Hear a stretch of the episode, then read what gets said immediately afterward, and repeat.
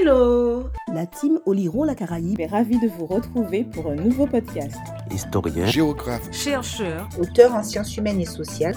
Sont nos invités chaque mois pour discuter de nos sociétés caribéennes. Oliron la Caraïbe est une plateforme numérique avec des vidéos ou encore des articles sur olironlacaraïbe.com et sur tous les réseaux sociaux. Notre histoire, nos territoires, à, à écouter, écouter, à regarder et à lire.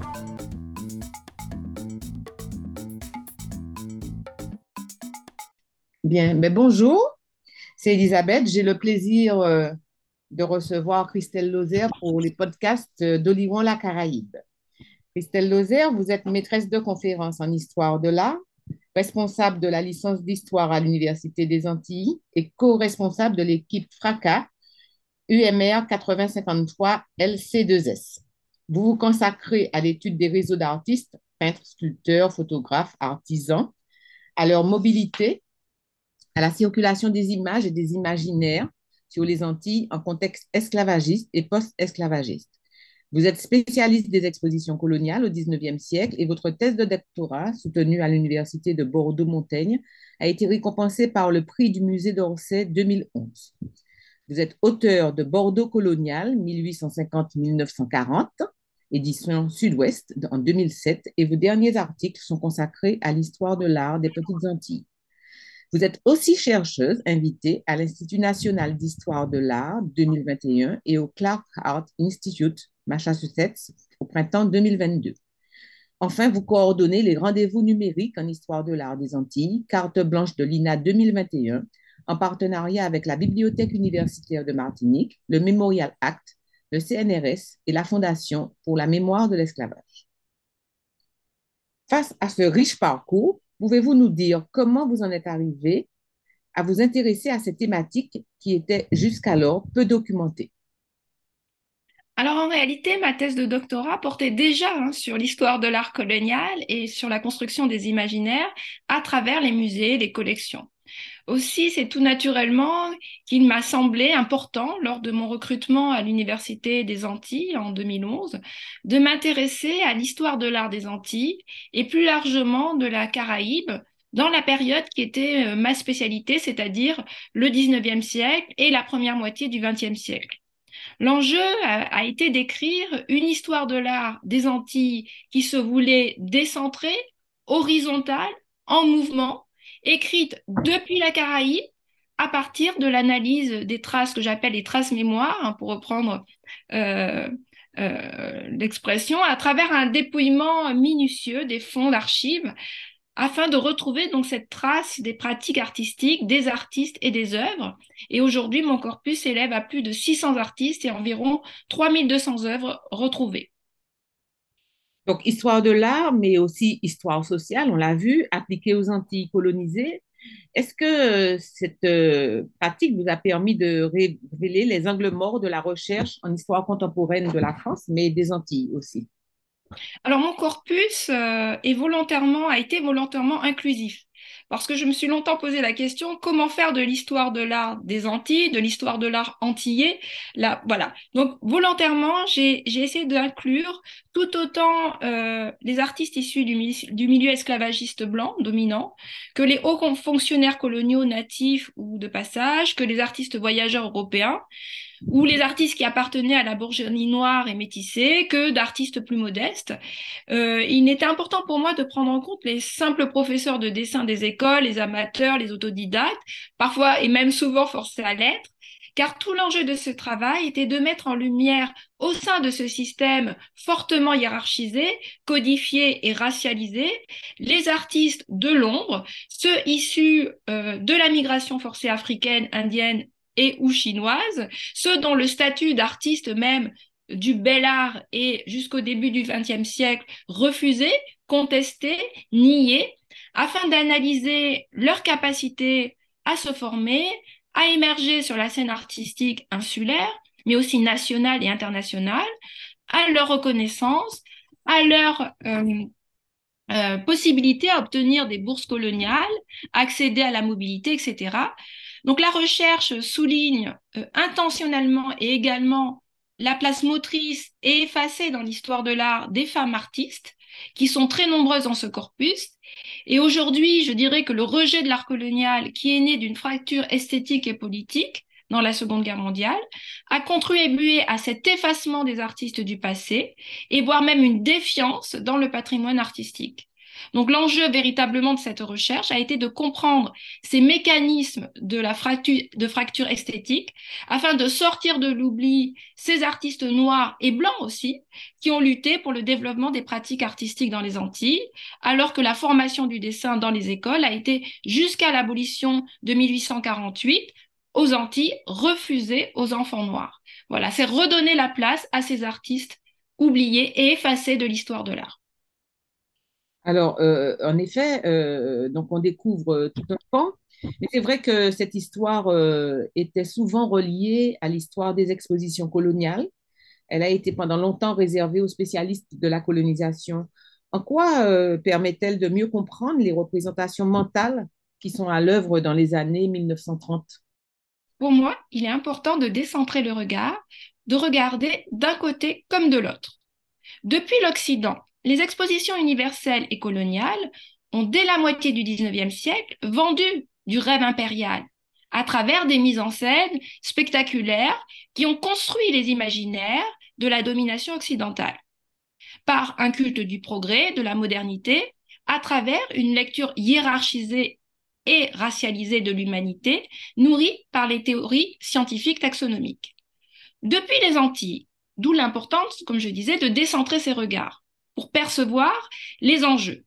Donc, depuis les Antilles, ces expositions universelles ont offert en contrepartie une visibilité internationale aux produits commerciaux, industriels de la Guadeloupe et de la Martinique, artistiques et artisanales.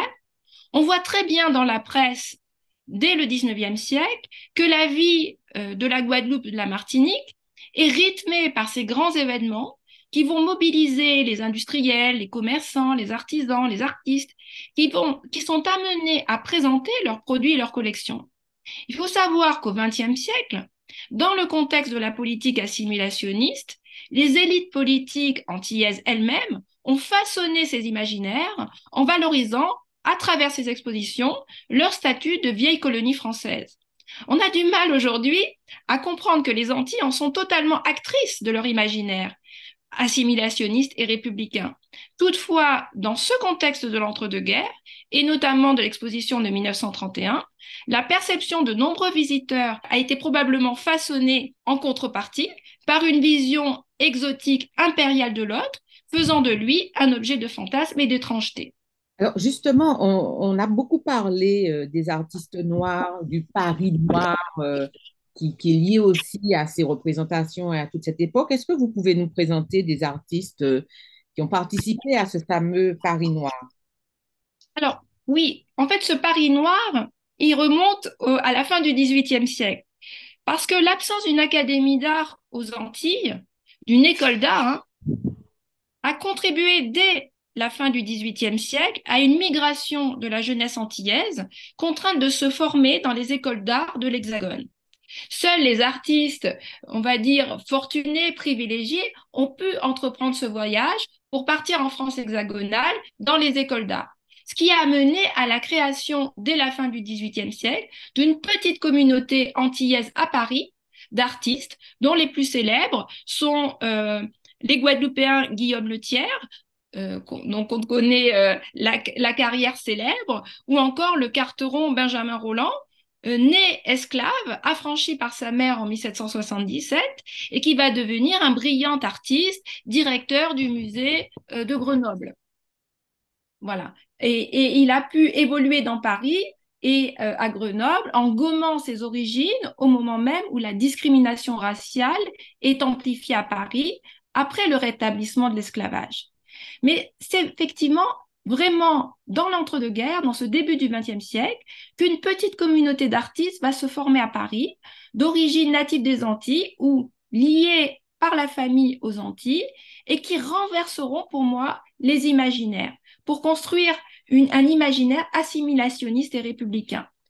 Alors, l'exemple que je cite souvent parce que je l'apprécie beaucoup, cet artiste, c'est la célèbre peintre euh, pour l'époque en tout cas, et qui a été complètement effacée de l'histoire de l'art aujourd'hui, Germaine Cass, fille d'un député guadeloupéen, d'une grand-mère africaine, et qui va être la chef de file euh, de la Société des artistes antillais dans cet entre-deux-guerres. Elle a un atelier à Paris, euh, elle, elle a un salon euh, un salon, elle fait salon, un salon artistique, littéraire, euh, donc elle appelle le salon Carukera à, à, Paris, qui concurrence un petit peu celui des sœurs Nardal d'ailleurs, dans une version assimilationniste, euh, puisqu'elle est aussi une femme politique, hein, puisqu'elle vient d'un milieu politique. Et ce qui est intéressant avec Germaine Cass, dans sa trajectoire, c'est qu'elle est regardée depuis les États-Unis. Elle est, pour la Renaissance de Harlem, la, la peintre française et antillaise, la peintre noire, puisque depuis là-bas, même si elle est très claire de peau, elle est noire. Elle est la peintre qui réinvente, qui est dans le New Negro à Paris. Et aujourd'hui, donc, on a oublié ce, ce lien qu'elle avait avec la Renaissance de Harlem. Et elle va contribuer dans ces années, à partir des années 20, à euh, portraiturer, représenter les, les, Antillais noirs avec, euh, en sortant des stéréotypes euh, esclavagistes et post-esclavagistes. Voilà. Pour moi, c'est elle la plus intéressante, entre guillemets, dans mon parcours parce qu'elle est à la fois ambiguë. C'est une coloniale dans son discours, elle est profondément assimilationniste et en même temps, elle a une volonté de faire évoluer les regards. Alors, c'est très passionnant. Euh, nous allons faire un petit bond et arriver à une période très contemporaine pour parler de l'exposition du musée d'Orsay en 2018. Et l'on voit hein, le, le, le, temps qu'il a fallu finalement euh, pour que, euh, malgré la présence d'artistes, malgré la présence d'œuvres d'art, il a fallu du temps pour que la métropole, hein, si je puis dire, ait un regard particulier. Donc, cette exposition au musée d'Orsay en 2018, le modèle noir, de Géricault jusqu'à Matisse, a introduit une rupture dans le regard porté sur les Noirs en France, tout du moins apparemment. Est-ce que vous pouvez nous préciser les modalités de ce tournant? Alors, je pense que ce tournant, il avait déjà été opéré depuis les années 60-70 aux États-Unis avec le Black Art.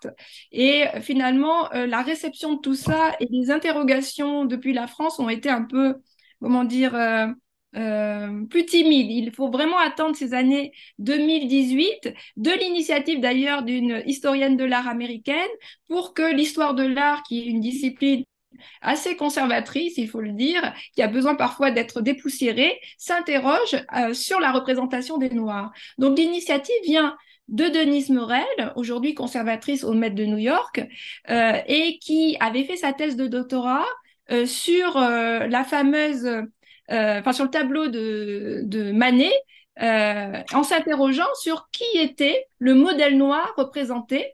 Elle avait été frappée, et elle le dit dans, dans ses interviews, du fait que personne se demandait qui était cette femme, quelle était son identité.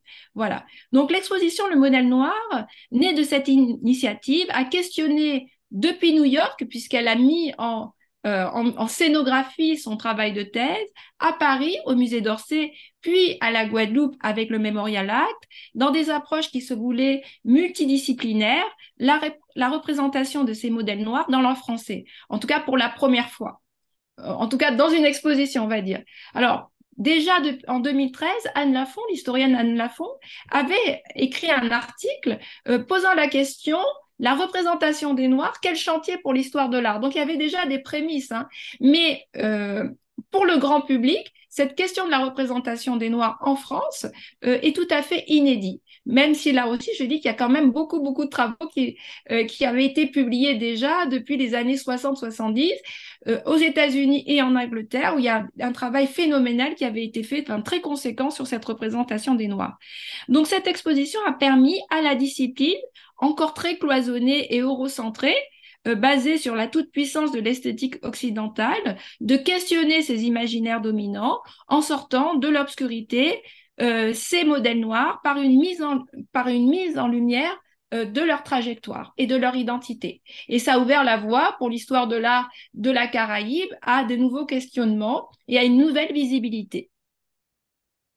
Tout à fait. Alors pendant longtemps, Justement, cette euh, iconographie coloniale sur les Antilles présentait une image euh, exotique, doudouiste, qui a été justement euh, critiquée dans les années 60-70. C'était souvent une image de débauche. pourquoi les Antilles ont-elles concentré ce type de regard? Comment expliquer cela? Alors, moi, c'est voilà, c'est toujours le, principe de décentrer. C'est ce que je fais dans mon, dans mon travail j'essaye d'avoir ce regard un peu original et afin de percevoir les enjeux du moment. Et c'est pour ça que pour ma part, je refuse catégoriquement d'utiliser le terme doudouiste, qui est pour moi péjoratif et qui, euh, qui renvoie à une perception contemporaine de cette iconographie coloniale.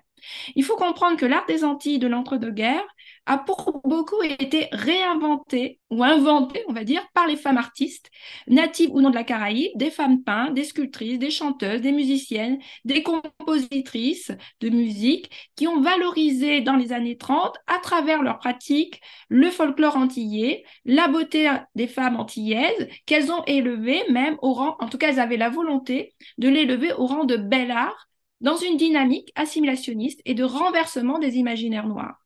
Et ces femmes n'utilisaient pas le terme de doudouiste pour qualifier leur pratique, déjà. Et donc, c'est l'imaginaire libertin des cabarets parisiens et le regard masculin qui a détourné la figure de la doudou en objet de désir et de, consommation et qui en ont fait des représentations de débauche. Le terme doudouiste s'est appliqué à cette imagerie trop belle, trop touristique, trop beaux-arts, parce que ça venait de ces femmes qui étaient formées aux beaux-arts, tout simplement, trop féminins, mais qui, pour l'époque, s'inscrivaient dans des enjeux de développement économique. Il fallait donc changer l'image de, des vieilles colonies, parce qu'il y avait la misère sociale, et par le biais de la Société coloniale des artistes euh, français, dont faisaient partie pour la plupart ces femmes, qu'ils ont voulu euh, faire des Antilles la Méditerranée américaine à travers une, euh, on va dire, une reconstruction de l'imaginaire, mais avec la formation beaux-arts. Voilà. Donc le terme de est aussi, pour moi, une attaque, en tout cas, à la mémoire de ces femmes qui ont lutté à l'époque pour leur égalité et leurs droits et qui, se sont imposées dans ces pratiques artistiques. Pour moi, Doudouis, ça renvoie à, à un art féminin, tout simplement. Et donc, la pratique des arts ont accompagné pour beaucoup d'entre elles leur cheminement vers la liberté et la reconnaissance sociale. C'est pour ça que je ne veux pas l'utiliser ce terme. Il m'énerve. Et vous avez bien raison. Euh, récemment, vous avez publié un ouvrage sur la croisière euh, du Colombie, la fameuse croisière euh, qui faisait partie de la célébration du tricentenaire du rattachement des Antilles à la France en 1935. Et, cet événement, justement, apparaît comme caractéristique de cette culture coloniale. Est-ce que vous pouvez nous, expliquer ce que vous entendez par euh, construction d'un imaginaire transatlantique? Alors, ça, ça, renvoie un peu à ce que je disais euh, tout à l'heure, c'est-à-dire que moi, j'aborde l'histoire de l'art avec une vision à la fois politique euh, et histoire de l'art. Voilà. Et c'est tout l'enjeu de cet ouvrage. Il est à la frontière entre histoire politique, maritime et histoire de l'art. Donc, je me suis intéressée à la croisière du tricentenaire, dans le sens où, pour moi, c'était la pièce maîtresse du récit. C'est une croisière qui est partie du Havre jusqu'à la Caraïbe. Donc d'abord la Guadeloupe, la Martinique, enfin il y a eu plusieurs escales, mais en tout cas la Guadeloupe, la Martinique, avec un bateau qui est parti vers la Guyane, dans un but précis. Dans cette, sur ce bateau, il y avait 367 passagers qui ont été triés sur le volet et qui appartenaient euh, à l'élite coloniale, mais aussi à l'élite coloniale noire. Sur ce bateau, symboliquement, il y a euh, les représentants des vieilles colonies. Il y a Gratien Candas, il y a Gaston Monerville, il y a donc le maire Raphaël Élysée, il y a les grands représentants euh, de ce monde noir qui sont présents et qui sont totalement conscients euh, de, l'écriture de cet imaginaire. Ils sont co écrite, enfin, de cet imaginaire. Et dans ce bateau, il y a aussi euh, 12 artistes, dont une grande partie de femmes. Et c'est bien ce que je disais, les femmes jouent un rôle très important. Des femmes qui sont ou originaires des Antilles ou qui appartiennent à la société coloniale des artistes français. Et quand on regarde leur parcours, elles sont liées à euh, ce milieu noir et elles vont, elles vont, elles sont liées également aux associations féministes à la Martinique, notamment euh, autour du pensionnat colonial. Voilà. Alors ça, c'est une première chose. Euh, ça montre qu'il y a une volonté depuis l'intérieur, depuis la Caraïbe, d'écrire aussi les imaginaires dans un but précis. Et c'est pour ça que je parle de construction d'un imaginaire transatlantique. Ça veut dire qu'il y a un échange qui est fait. On est dans une situation de misère post-esclavagiste euh, et on pense à ce moment-là, depuis Paris, mais aussi depuis euh, euh, par les élites, ces élites, ces députés noirs, que la solution est le tourisme. Voilà. Et on se dit qu'on va faire des Antilles la Méditerranée américaine. C'est un terme utilisé à l'époque. Et on va reprendre les codes de l'imaginaire orientaliste. D'ailleurs, sur le bateau, il y a des orientalistes. On se dit, l'Algérie euh, a été une terre touristique formidable, mais il y a un obstacle, c'est la langue. Euh, et euh, les touristes ont du, ont du mal à parler l'arabe. Donc, voilà, il y a un potentiel en Martinique, Guadeloupe et Haïti. D'ailleurs, une escale est faite importante à Haïti. Il y a un diplomate haïtien sur le bateau et on se dit qu'il faut motiver, construire du rêve, motiver depuis Paris les gens pour partir dans la Caraïbe. Et on va utiliser, comme on l'avait fait euh, avec l'orientalisme, les arts, euh, donc la peinture, euh, le dessin, la musique, etc., pour construire cet imaginaire, d'où la présence de ces artistes. Donc, donc voilà, pour créer un, imaginaire touristique. Mais le pendant, avec ces trop belles images, bah, ces fameuses images doudouistes, c'est qu'on va avoir une vision fantasmée, touristique des Antilles mais elle a été complètement construite à l'époque parce que ça correspondait aux enjeux du moment. Voilà. Il y a, on était, ils étaient, euh, ces, ces, députés étaient en campagne électorale et promettaient un changement social grâce au tourisme et au développement. Parce que le tourisme a un impact sur le développement des colonies, dans le dans l'architecture, dans le développement artistique, etc. Et c'est ça a été tout l'enjeu de cet ouvrage, de voir les attentes aussi depuis la Martinique et Guadeloupe de ce changement économique si attendu pour lutter contre la misère. Voilà. Et alors, est-ce qu'on peut dire, alors, euh, euh, face à cette complexité, euh, et, ce qui est intéressant, c'est que l'histoire de l'art, justement, par l'histoire du regard, et, que l'on porte sur les autres, mais sur nous-mêmes, est-ce qu'on peut dire que les Antilles entrent dans une révolution du regard à ce moment-là? La révolution du regard est initiée, en fait, dès les années 20 avec, comme je l'ai dit tout à l'heure, des artistes qui veulent sortir la représentation des populations antillaises des stéréotypes esclavagistes, post-esclavagiques, voire exotiques. Voilà. Mais euh, dans l'imaginaire de ces artistes, l'art antillais est français, puisque c'est un art assimilé. C'est un art régionaliste, mais français. La fracture va se faire dans la Seconde Guerre mondiale, où là on parle également de révolution du regard avec une rébellion esthétique qui va s'opérer à travers une fracture, un rejet de cette peinture perçue comme assimilée justement et façonnée par les imaginaires coloniaux. Parce que c'est vrai, cette peinture est coloniale.